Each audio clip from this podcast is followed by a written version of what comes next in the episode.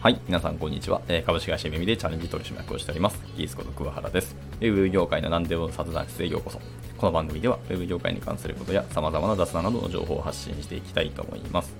えー、第88回ですね。第88回は、えー、モダンなフロントエンドの開発とはというタイトルでお話したいと思います。はい。えっ、とですね、まあ、社内の有志のフロントエンドエンジニアメンバーで、あれですね、ある日営業的な観点で、その今後のフロントエンドエンジニアに何ができるかっていうことを、まあ、ちょっと雑談ベースで話をしてたんですね。はい。まあ、その中ですね、えっ、ー、と、まあ、営業サイドの方から質問があったんですけど、まあ、そもそもあのフロントエンドにおけるモダンって何みたいなことを聞かれたんですね。はい。まあ、言われてみれば確かにそうで、僕らもなんか当たり前のように普段使ってますけど、そもそもじゃあモダンって何っていう定義をちゃんと言語化したことなかったなっていうのがあったので、はい。この議論をし,、えー、してみたんですけど、すごく面白かったんですね、これが。はい、でみんな結構でも認識は割と近かったりして、もうそれもそれで分かって面白かったんですけど、まあ、この情報とかっていうのは、なんか外にも発信してもいいなと思いましたので、まあ、今回これ独断で、まあ、まとめたのがこの収録になりますね。はいまあ、今後、そのなんか改めてメンバーでなんかあの YouTube 配信するかもわかんないし、しないかもしれないですけど、まあ、あくまで今回はですね、個人の意見なんで、まあ、あと参考程度に聞いていただければなと思っております。はい。もちろんなんか私が間違ってる可能性もありますし、はい、これはモダンでないよとか、いやいや、ここはモダンに加えていいでしょうみたいなところとか、はい、なんか忌憚なくコメントいただけると、まあ、私だけではなくて、この聞いている方、他の方の学びにもなるので、ぜひぜひコメントをいただけるとありがたいなと思っております。はい。でですね、えっ、ー、と、先前提として、あの、モダンという言葉、ありますけど、この本来の意味がですね、まあ、現代的とか、まあ、近代的みたいな意味があります。はい。なんですけど、まあ、これちょっと僕の中でしっくりこなかったので、この放送ではですね、あの現代の主流という意味でモダンという言葉を定義しようかなと思っております。はい。えー、では行きましょうかね。では、じゃあモダンの話をする上で、えー、あるんですけど、まあ、大前提としてですね、あのー、まあ、これフロントエンドとか関係なしに、まあ、ソースコードのバージョン管理することはま前提ですよねっていうふうには思っております。特にですね、あのしかも Git を使うことがま前提ですね。はいまあ、厳密に言うと、要は分散型バージョン管理ができてますかっていうところです。まあ、Git 以外にそういうツールがあるのか僕はちょっと知らないんですけど、はいまあ、でもほぼデファクトと言っていいのは Git だと思うので、まあ、Git を使っているのが前提ですね。はい、もちろんサブバージョンっていうものもありますけど、サブバージョンはさすがにモダンと、えー、認める人はほぼいないんじゃないかなと思っております。はいまあ、コンフリクトの嵐が起きたあの時代もありましたので、まあ、もちろんでもサブバージョンがダメだって意味ではないですし、使える現場とか、あのケースもあると思うんで、一概には言えないですけど、まあ、ソースコードの管理としては、サブバージョンではちょっときついかなっていうのはありますね。はい。あとは Git を使うっていうところで、あのなんだっけ、プロバイダーとして、まあ、GitHub を使うのも、まあ、ほぼほぼ、まあ、デファクトと言っても僕は良いのかなと思っていますが、まあ、プロジェクト単位では GitHub でなくて、あの GitLab を使うか、もしくはまあ Bitbucket を使うとか、まあ、いろんなケースあると思うんですけど、まあ、何かしら Git を使っているっていうところが重要なのかなって思ってますね。はい。じゃあ、えっと、本当にフロントエンドの話にちょっと戻りたいと思いますが、はい。まず歴史、え？歴史的にですね、はい。話をちょっとしたくて、えっ、ー、と、まあ、従来の Web アプリケーションの開発の主流っていうのは、なんか一つのサーバー上で動く、あの、モノリシックなアーキテクチャっていうのが、まあまあ昔からずっと来てたのかなと思っていますし、まあ、これが主流だったなっていうふうに感じています。はい。まあ、いわゆるあの MVC モデルってやつですね。あのModel View Controller ってやつですけど。はい、のように、まあ、データベースのやり取りとかも、まあ、ロジック、ビジネスロジックを含めたものも、あとはテンプレートですね。まあ、いわゆるガワの話ですけど、ビューの話を、えー、と全て一つのフレームワークを使って、まあ、作っていたっていうのが、まあ、そのモノリシックっていうものがあり、えー、実態としてありますけども、はい。まあ、いわゆる例えばですね、あの PHP という言語で言うとこの、まあ、 Laravel フレームワークですかね、現代で言うと。まあ、昔は、あのー、まあ、いろんなフレームワークありまして、まあ、 CakePHP もあったりとか、はい、 CodeIgniter とか、 FuelPHP とか、まあ、いっぱいあったんですけどな、そういうフレームワークを使って、まあ、ロジックもテンプレートの一緒くたに作っていたっていうところですね。はいまあ、今の Laravel だと画面は Blade テンプレートエンジンを使うんだと思います。まあ、昔は、まあ、 Twig とか Smarty とかもあったと思うんですけど、はいまあ、今のちょっと僕 PHP 書いてないんで主流が何かよく分かってないんですけど、まあ、 Blade なんでしょうねってなんとなく思ってます。はいでまあ、このケースだとですね、まあ、いわゆるフルスタックエンジニアとか、あもしくはもうちょっと現代的にマルチスタックとか、フルサイクルエンジニアとか言われる人たちがいると思うんですけど、まあ、要は一つの分野にこだわらないで、いろんなこと、まあ、何でもやる人っていうエンジニアがいて、その人たちがま開発するケースが多かったんじゃないかなと思っております。はい。でですね、まあのまあ、画面のみを一応フロントエンジニアが担当することもまできなくはないと思っていて、あのこの MVC モデルの場合ですね。はいまあ、そのサーバーサイドの言語とか、そのフレームワークの仕様を理解する必要がでもその代わりフロントエンジニアでもあるのかなと思っています。じゃなければ、まあ、フロントエンジニアはひたすら HTML を書いて、そのサーバーサイドの人がその HTML をあのテンプレートエンジンにまた移植というか移行するみたいな手段が出てくると思うんですけど、まあ、これは効率が悪いですし、よろしくないと思ってて、まあ、最初からじゃあ、あの、テンプレートエンジンのまま書けばいいじゃんって話になるんですけど、そしたらそれってそもそもフロントエンドの人の仕事なのってちょっと思ったりはするので、はい。まあ、少なくともこれをモダンなフロントエンドの開発と認める人はいないと思いますので、まあ、これも違うよなっていうところですね。なので、いわゆるモノリシックなアーキテクチャっていうのは、モダンではないと僕は思っています。はい。じゃあ、えっ、ー、と、現代のモダンなフロントエンドの開発とは何ですかっていうところなんですけど、まあ、やっぱ主流といったら SPA ですよね。はい。シングルページアプリケーションの開発に尽きるなっていうのが、まあ、あの弊社メンバーともやっぱり一致していて、いわゆるあのクライアント API 形式のアーキテクチャですね。あこれはこれ僕が勝手に呼んでるだけで、あのウェブ側から API のコールをしてって感じですね。サーバーサイドは API を用意しますと。で、側は作りません。で、フロントエンド、まあ、いわゆるウェブとかアプリ、ネイティブアプリとか、もしくはそういういろんなクライアントとかあると思うんですけど、フロントエンド側がその API をコールして、まあ、データを取得して、まあ、それをま CSS でスタイリングとかして、画面に描画する、まあ、レンダリングするっていうのが、あのいわゆるその、このアーキテクチャの、ま主流というのはなんじゃなんじゃないかなというところですね。はいまあ、これの大きいのはやっぱその責務をはっきり分けるっていうのがすごくいいのかなと思ってますね。これがモダンかと思いますけど。はい、クライアント側で側をやって、サーバーサイド側でロジックとモデルをやるというところですね。はいまあ、たまにこう JSON 色付け係って言われこともありますけど、まあまあ、言えてみようだなみたいなところも正直思ったりはします。はい。でですね、えっ、ー、と、なぜこう SPA を作るのかっていうところですね。SPA で作るのかが正しいかな。はい。あると思うんですけど、まあ、大きく理由が2つあると思っていて、まあ、こちらですね、先日のあの有名な花谷さんって方ですね。あの、どっかの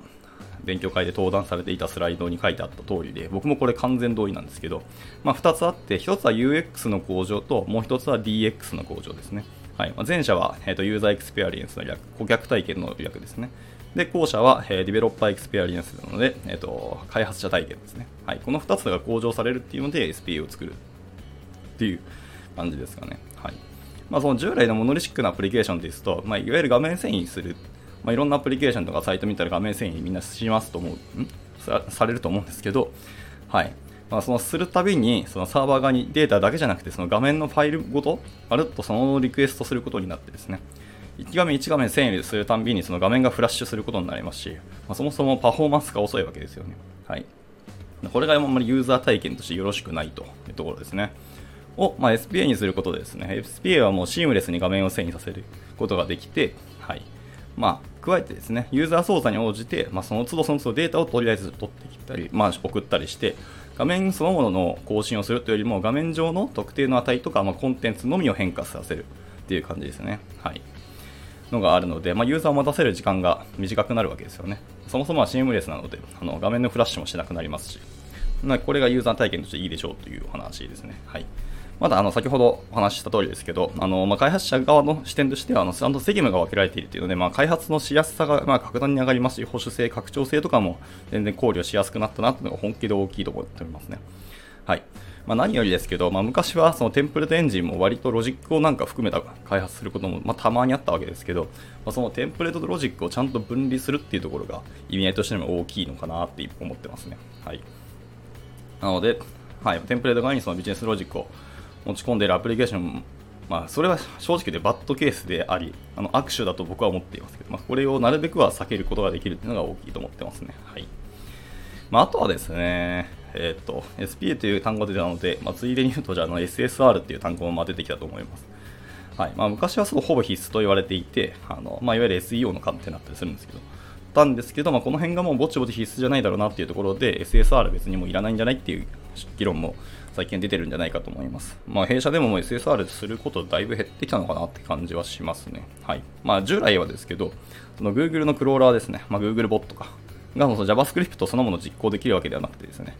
あの SPA のようにその JavaScript でそのページとかを完全に制御していくっていうアプリケーションに対しては SEO の対策を別途する用意する必要がまああったわけですよね。はい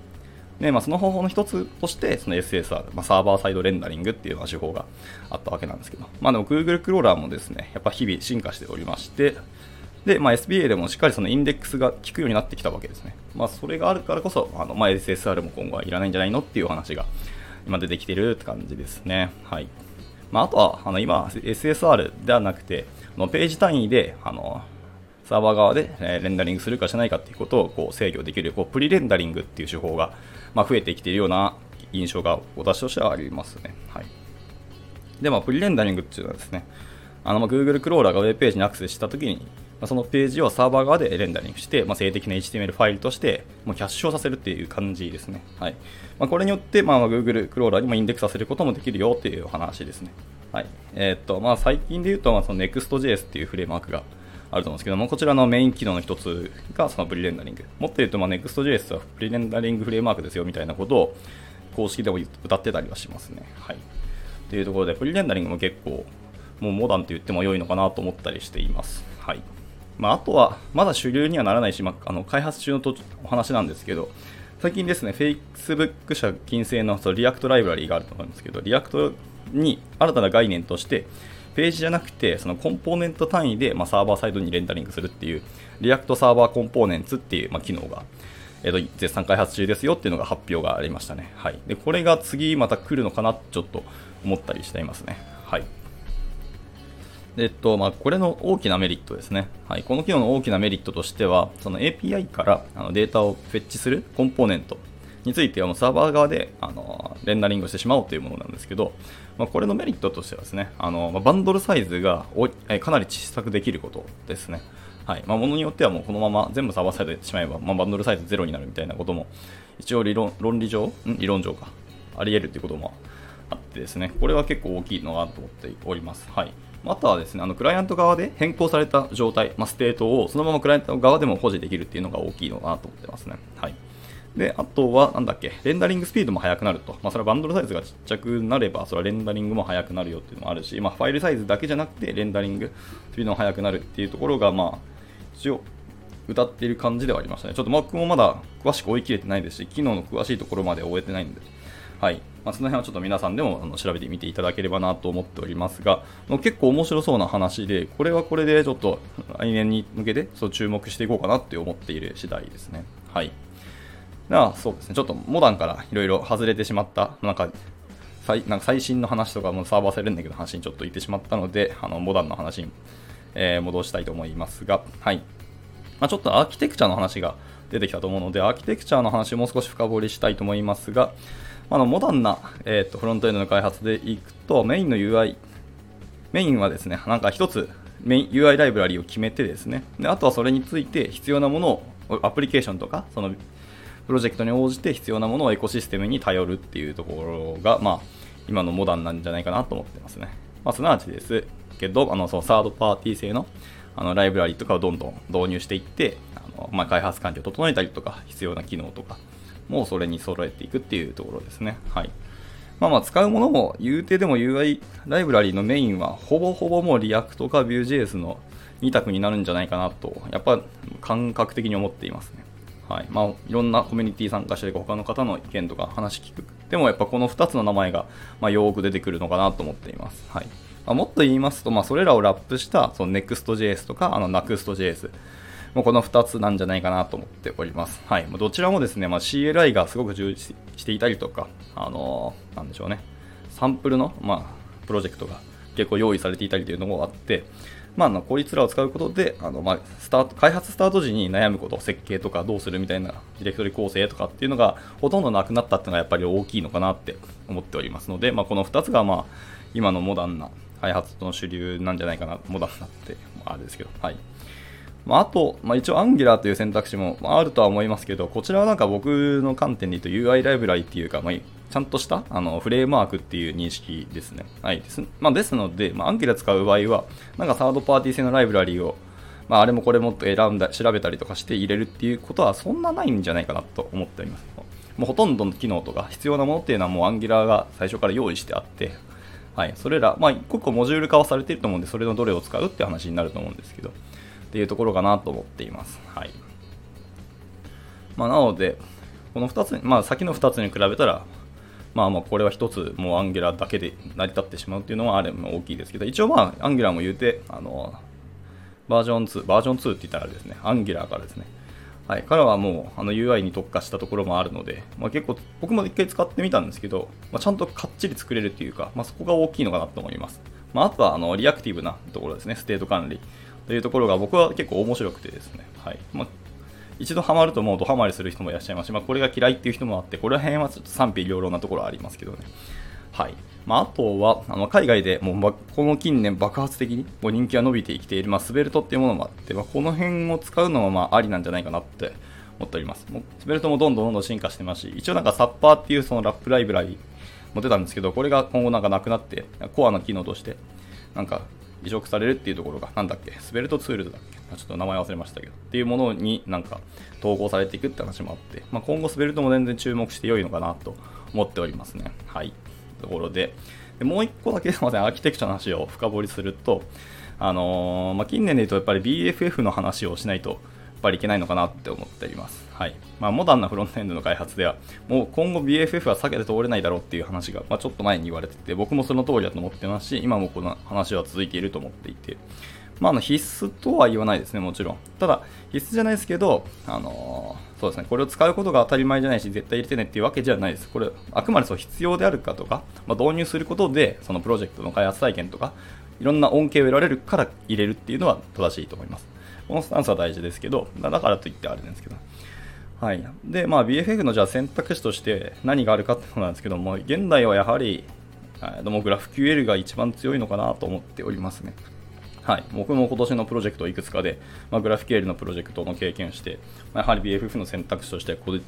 グラフ QL の話は大きいんだなって未だに思っています。はい、で、まあ、じゃあグラフ QL をどうやって使うかっていうところなんですけど、まあ、この辺に関しては一応アポロフレームワークが一番人気なんじゃないかなと思っています。はい。一応 NPM トレンズっていうサイトがあって、まあ、そこでいろいろそのグラフ QL 周りのところとかのあのツールとかライブラリー調べたんですけど、まあ、あくまで群を抜いていたのがやっぱりグラフ QL だじゃあね、アポロですね。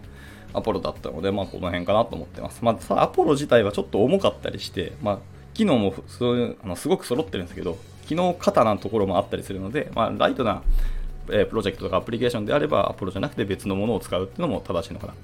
思っていますね。まあ、あと個人的にはですね、僕は AWS 結構好きなので、AWS の AppSync もまあ選択肢として全然ありなんじゃないかなってちょっと宣伝したりしたいなと思っていました。はい。こんなところですかね。はい。まあ、アプリケーション、あ、アプリだ。アーキテクチャですね。はい。今日、カミカミで申し訳ないです。アーキテクチャの話が終わったら、次はちょっとデプロイ先の環境の話とかになるかなと思っていますね。はい。まあ、えっと、まあ、先ほどもお話しましたけど、まあ、従来は、なんかサーバーを用意して、そこにウェブサーバーと、あの、アパッチもしくはエンジン X みたいなものをインストールして、で、その上に、あの、フロントエンドのアプリケーションのソースコードが配置して、なので配信をしていたというところがあったと思うんですけど、まあ、現代はそういうことじゃなく、あの、まあ、静的ファイルに1回ですね、フロントエンドソースコードをビルドしまして、で、それをまホスティングするってことはほとんどじゃないかなと思ってます。はい。まあ、ホスティングサービスもだいぶ増えてきておりますし、結構充実してきたなと思っていて、まあ、ホットなものをあげると、まあ、Firebase ホスティングとかあったりとか、まあ、Netlify とか、もしくは Amazon の S3 とか、まあ、あとは個人開発とか、あのライブラリの開発であったら、まあ、GitHub Pages も全然ありだなと思ってますね。はい。まあ、こんなところでホスティングするものも全然増えてきたなっていうのが大きいと思ってます。はい。まあ、あのもちろんですね、あのサーバーサイドレンダリングするっていうことが必要な、あのプロジェクトがあると思うんで、その場合は、そのそのための、あのサーバーの用意が必要だと思います。ですけども、まあでも今はそうですね、なんかコンテナ化が進んでいまして、なんか 1, 1個クライアント、えーと、クラウドでサーバー EC2 みたいなのをガンと用意するというよりも、いやまあこれは必要なんですけど、はいまあ、Docker でその SSR 用のコンテナを1個用意して、まあ、そこに、えーと、その辺のソースコードをまるっと入れといたものを用意して、えーと、デプロイするっていうのがまあ主流なのかなと思っていますね。まあ、これと近つとちょっとデプロイの話になってしまいますけど、はい。な感じで、えっと、サーバーを用意したけど、そこにソースコードをまるっとバンと置くっていうよりも、そのコンテナ、イメージをそこにボンと置いていくっていうのが、で、あと起動するのか、のが多いのかなって思ったりしますね。はい。まあなんか EKS とか、まあ、Kubernetes みたいなのも出たりしますので、どんどんどんどんコンテナに、えー、と集約して、それをまるっと一元管理するっていうのが楽だよねって話はありますね。はい。であとですね、なんか静的ファイルにじゃあビルドするってよく言いますけど、なんでそれをするのかっていうのがあります。まあ理由もいくつかありますけど、大きいのはその CDN でコンテンツをキャッシュして、そのパフォーマンスを上げるっていうメリットが大きいのかなと思いますね。はい。やっぱり静的ファイルですので、キャッシュ化してどんどん高速化するのが良いし、まあ、サーバーに行かなくても返せるんであれば、その CDL で返してしまえば、そのユーザー体験もいいと思うので、はい、この辺かなと思いますね。はい。あとはそのビルドする場合、そのメインで使う UI ライブラリにもよるんですけど、まあ、ほとんどの現場では、えっ、ー、と、ビルド前に一回そのソースコードを、あの、ビルドするとき、また、ビルド後ですね。ビルド後に多分バンドルをすると思います。はい。まあ、いわゆるいろんなあの性的コンテンツをガチャンと1つのファイルにあの集約してしまってでそれを1個だけ読み込むみたいな感じですね、はい、これが大きいし、まあ、これをするメリットはたくさんありますので今はこれが主流なのかなと思ってます、はい、でバンドルのツールもたくさんあって、まあ、 Rollup もあったりとか Snowpack とかあと Parcel Bundler とかあったりしますけど、まあ、ほぼデファクトスタンダードはウェブ Webpack と言ってもまあ過言じゃないのかなって思いますね。まあ、そもそもそのメインで使う UI ライブラリーのデフォルトの環境自体が Webpack に依存していることがほとんどだと思いますので、はい、この辺かなと思います。で、えー、っとですね、ちょっと長くなってきましたけど、もう少しで終わりますね。えー、とデプロイ環境の話をしたので、じゃあ最後、そのデプロイそのものの話、手段の話ですね、もうしないといけないかなと思っています。はい。で、えっと、まあ、こちらもですね、今はもう CICD ツールとかサービスが結構拡充してきておりまして、まあ、自動でビルドをデプロイすることがフロントエンドでももう当たり前だろうなと思っております。はい。まあ、ローカル環境とか、まあ、どっかの環境でビルドして、そのものを別のところにま手動でアップするとかって、なんかナンセンスですからね。全部自動化して、ね、したいよなと思っていますね。まあ、で、どんなツールとかサービスとか言うと、まあ、例えば、ね、AWS であれば、そ CodePipeline とかを使うとか、まあ、もしくは Amplify を使うとか、はい。あとはサークル CI みたいな手もありますし、あの Netlify もそもそもなんか同様に自動でやってもらうみたいな CI/CD の機能がありますからね。はい。この辺を使うのかなと思います。まあ、共通した使い方としましては、まあ、例えば GitHub 使っている場合は GitHub の、まあ、特定のリポジトリとそのサービスを紐付けまして、まあ、そこにフックをかけて、えっ、と、GitHub にこうプッシュするとか、もしくはメインブランチにあのプルリックがマージされましたっていうことをトリガーに自動で走らせてビルド、デプロイみたいな感じですね。はい。そういうのが主流だと思ってます。はい。まあ、一応そういう CD の中にあのフロあのジェンキンスっていうツールもあるんですけど、まあ、フロントエンドの開発でこれ入れるのはさすがにちょっとないかなと思ってます。まあ、ないっていうのはあのケースとして当てはまらないし、ちょっと重いし、用意するのがめんどくさいというのが正直あると思うので、はいまあ、ジェンキスはないのかなと思っていますね。はい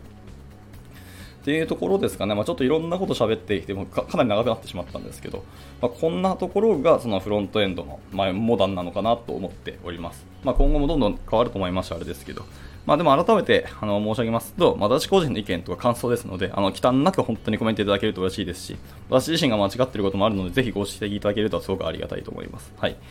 まあ、この手の話っていうのは、あのいつでもやっていいし、今後もどんどんどんどん役に立つお話だと思いますので、なんかまた誰かの、他の方ともちょっと議論してみたいなと思っているところもあるので、もしよろしければ誰かお話しさせていただければなと思っております。はい。まあ、今回は以上で終わりたいなと思っております。はい、まだまた何か聞きたいこととか話してほしいことがございましたら、まあ、いつでもレターなりコメントなりをお待ちしておりますので、お気軽に投げていただければなと思っております。はい。ではまた次回の収録でお会いしましょう。バイバイ。